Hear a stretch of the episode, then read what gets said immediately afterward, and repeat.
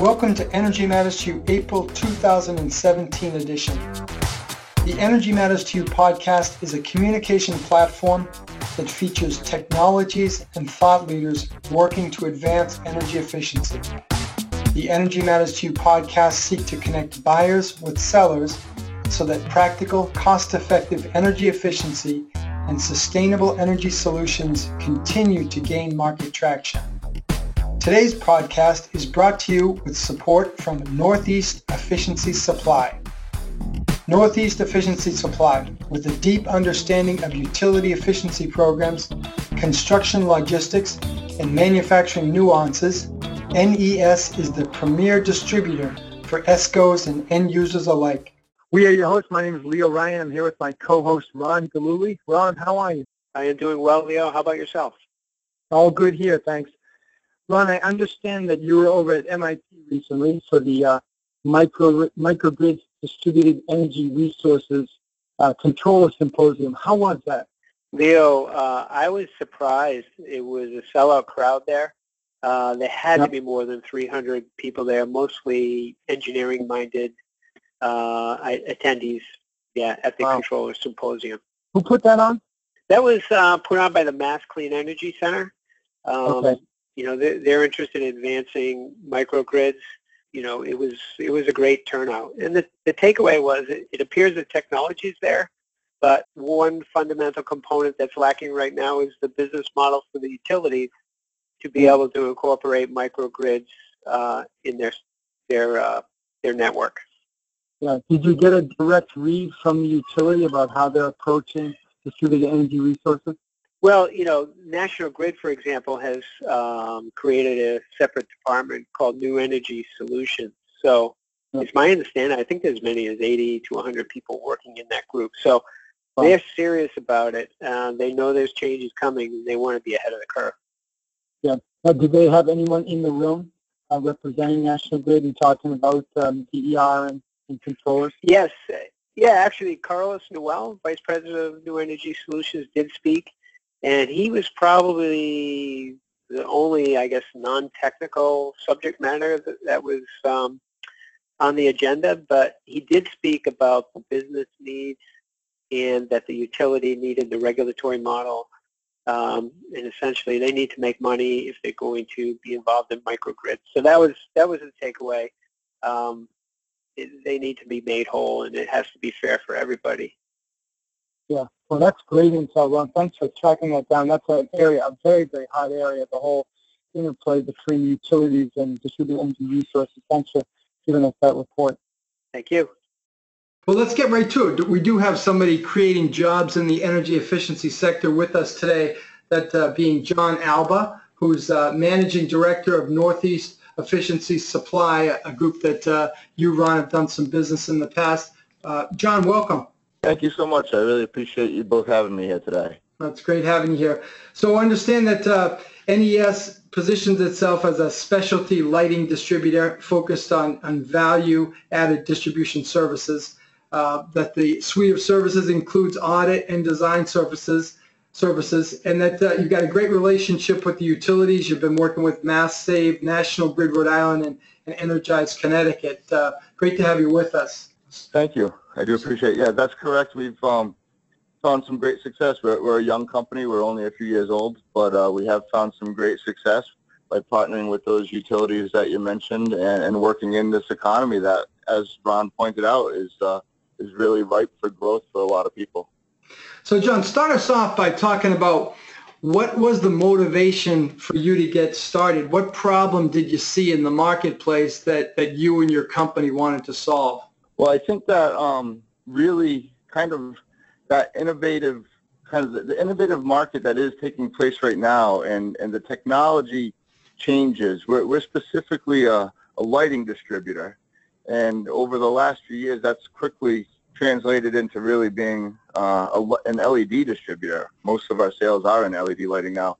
Okay. And, and that innovation and that quick change of the technology has really created an environment where a distributor really needs to be more than just a commodities broker where they're just buying and selling widgets. Um, you need to be able to have services and value that you bring around your products because the products are getting to a point where many people who purchase them can't educate themselves or keep up on the advances that are out there.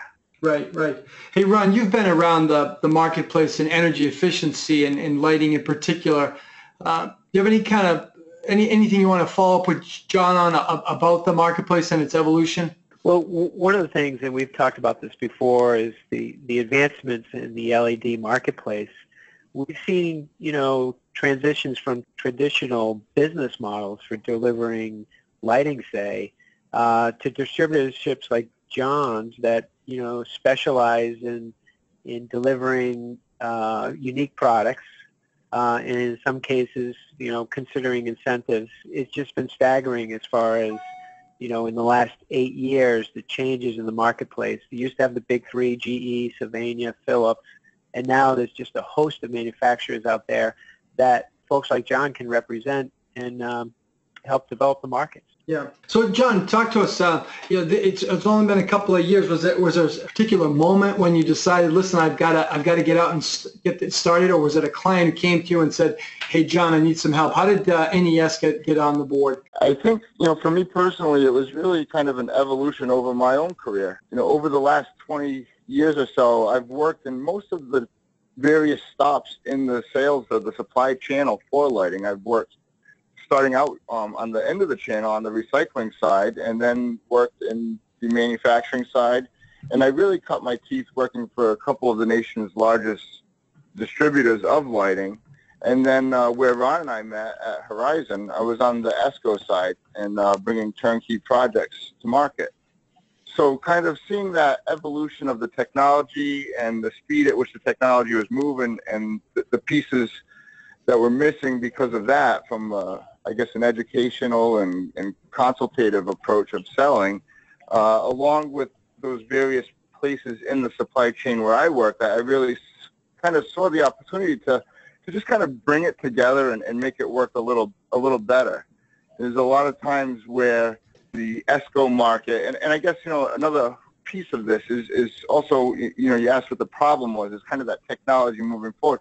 But even more so, uh, it was really getting some of those advancing technologies into the small C&I market. Okay. And that small C&I market, you know, is defined locally by the utilities as you know, either 200 or 300 kW in, in average demand.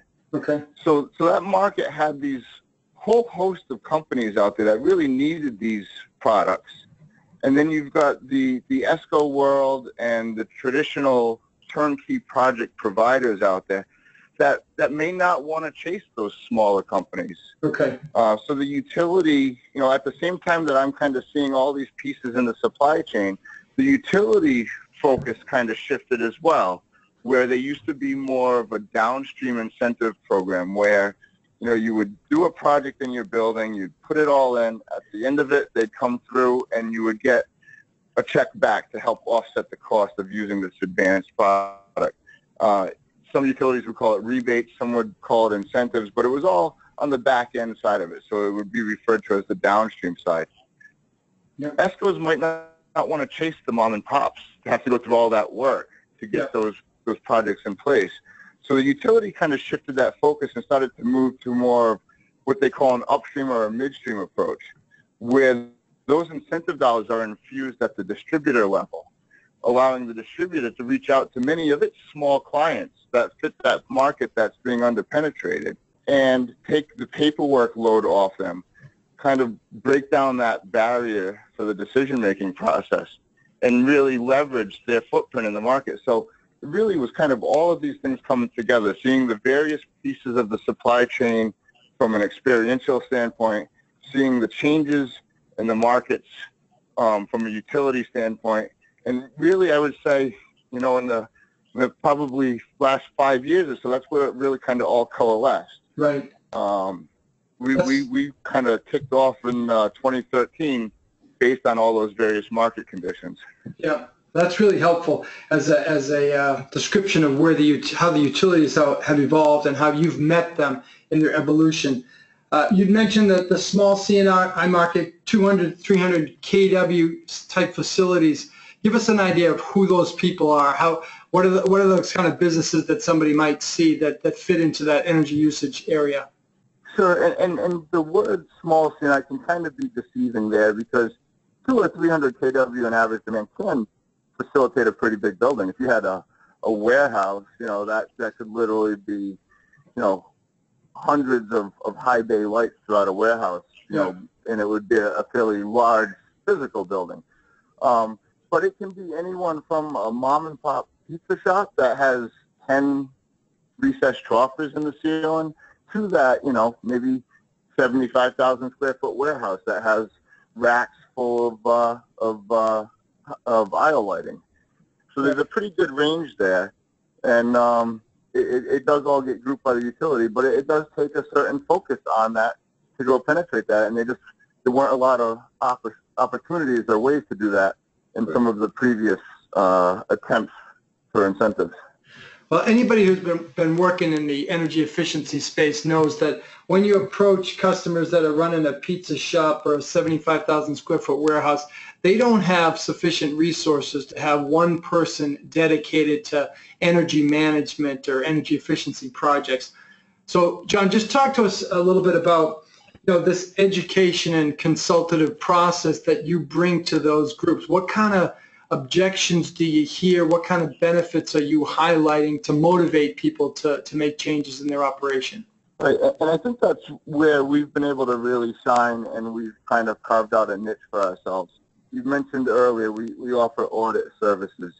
And, and really we have uh, the on-staff capabilities to do a complete uh, investment grade audit of a facility's lighting, existing lighting, we can go ahead and go through the design process, help them specify fixtures. If they need us to do the paperwork, then we can do the paperwork with the utility if it's a downstream program or a CDO program. If it's an upstream program, it gets the paperwork off of them that way. So we really are able to kind of take the bits and pieces of of the process and, and make it easier for people. You know, we, we like to say that we don't want to be out there selling people stuff. We want to be out there helping people buy things. Yeah, perfect. And uh, it, there's a there's a difference there. Uh, and, and that skill set is, is good for us because it's transferable from both end user, uh, from end users to energy service companies, where an end user may have the bandwidth. They might have an online uh, or an on-staff electrician or staff that can actually physically do the project, but they don't necessarily have the knowledge base to get the, the project executed. On the flip side of it, you may have an ESCO that doesn't have the bandwidth to get through as many projects if they have to get tied up in these audit paperwork specification pieces. So they could be out selling more projects, or the end user could be getting their own project implemented um, just by kind of picking what level of engagement they need us to take. That's great. And that's where NES fits in. It can fit into all those different boxes, either supporting the ESCO or going directly to the owners of the small C&I companies. That's correct. Yeah, good. Hey, John, I'll give you a chance. Uh, any particular projects or, or wins that, that stand out as true success story that are a good illustration of what makes you unique and, and the kind of values that you bring to your marketplace? Love to get a, a, a couple of success stories from you. Yeah, and I think I've got a couple that'll kind of outline what we just discussed as, as far as the skill sets are concerned. You know, as, as far as end users are concerned, we had uh, the City of Providence and the Roger Williams Park and Zoo. They have the full electrical staff. Um, that's, you know, they're there every day. And they may be busy some days, but maybe not other days. Uh, they wouldn't necessarily know how to go through and design and specify this project realize all the possible incentives. So we really came in and helped them get kind of the, the project design done, get the paperwork done, the bill of materials developed, and the associated incentives that would go with it. And then we helped them manage the, the logistical flow of material in and out of the parks. And that project took advantage of upstream incentives and downstream incentives. Um, and there were, there were also um, advanced wireless wireless control incentives that were wrapped into that project. And at the end of the day, they have a project that all of their site lighting is wirelessly IP addressable. You can control any fixture off your cell phone. And they probably would not have been able to put that project together with that level of sophistication. It also spans a lot of different types of fixtures. You could go in the, the, the zoo parking lot, and it might just be a regular area light, which they have control over and all that, but it's, it's nothing special. It's just kind of a commodity light. Sure. If you go down to the bandstand, we've gone through an entire um, retrofit of the bandstand with them at the park where they do, you know, wedding pictures and things of that nature. And it had to be a, a very aesthetically pleasing fixture. It had to be approved by the Historical Society in the city. So to help them navigate all those various nuances of the project, they did need someone that could come in and do that. Yeah. if they were to go through the traditional ESCO model, they might not have been able to afford to do some of the things that they would have done. Right. Where at the distributor level, we're able to kind of grab incentives from different pools and help them get that through. Right. That's a great. So I think that that was one that really went well. Yeah. And uh, uh, John, as you're going through that, I'm thinking about all of the, the, the, variances and nuances required in the particular location and then the, the paperwork and the utility interaction. I'm thinking about that. But Ron, I, I wanted to get you to weigh in on the technology. I mean, John described the project that had a whole bunch of different technologies rolled up into one. And you've seen evolution in the lighting industry in particular. Anything that uh, you can shed on uh, on the light on the light, light here, in particular with like how are these smaller companies keeping up uh, with with changes in technology? Well, uh, for the most part, they're not. So that's where companies like John's come in, and you know helps the city of Providence because typically you may have a distributor that may have a lighting specialist, but they're under a lot of pressure to move product, um, and they might not get the attention. And to John's point, you know, he's found that niche where, yes, an ESCO can help Roger Williams Park, but you know what? They have their own labor force. They don't. They don't need somebody to do the labor. Um, so you know the margins, you know that additional margin by hiring a turnkey ESCO and saving of that that cost has enabled customers to be able to do these projects. And we see it on the mechanical side as well. Right. Um, you know, the ESCOs have their time and place, and John's found a niche where he's found a little void in the market um, where customers need help with technology, but they, they need a, a the price point to make it happen as well. Right, that's right. And I think there's still a really good space for those ESCOs there as well. I mean, you know, another another quick story that I would think of is the Holyoke Mall, and that was a beautiful project. It was over a thousand downlights throughout the mall. You know, it's a, a good-sized mall, and it was still something that was managed by an ESCO. Um, the ESCO was actually an out-of-state ESCO. They had relationships with the corporate headquarters of the mall. They wanted to execute a project at the location, and we were able there to go do the audit for them, get them their existing inventory, get all that information back to them. They did their own design work, took their own fixtures, and then we managed receiving the material, getting it on site when they needed it for their subcontractors to go install it. So I think that the, the ESCO will continue to thrive in, in this kind of changing uh, environment as well. Um, but, they, but they too will need to look to other ways to do that. And you know, if, if I can help them do that by taking, you know, three trips from New York to Massachusetts out of the mix for that project, then I want to be there on that side also. Yeah. So, John, um, you've given us uh, three good examples of a potential uh, target partner uh, for you to work with. The, the, the whole ESCO market, we've got, and, and, and, a great story from a, from a zoo and from a mall.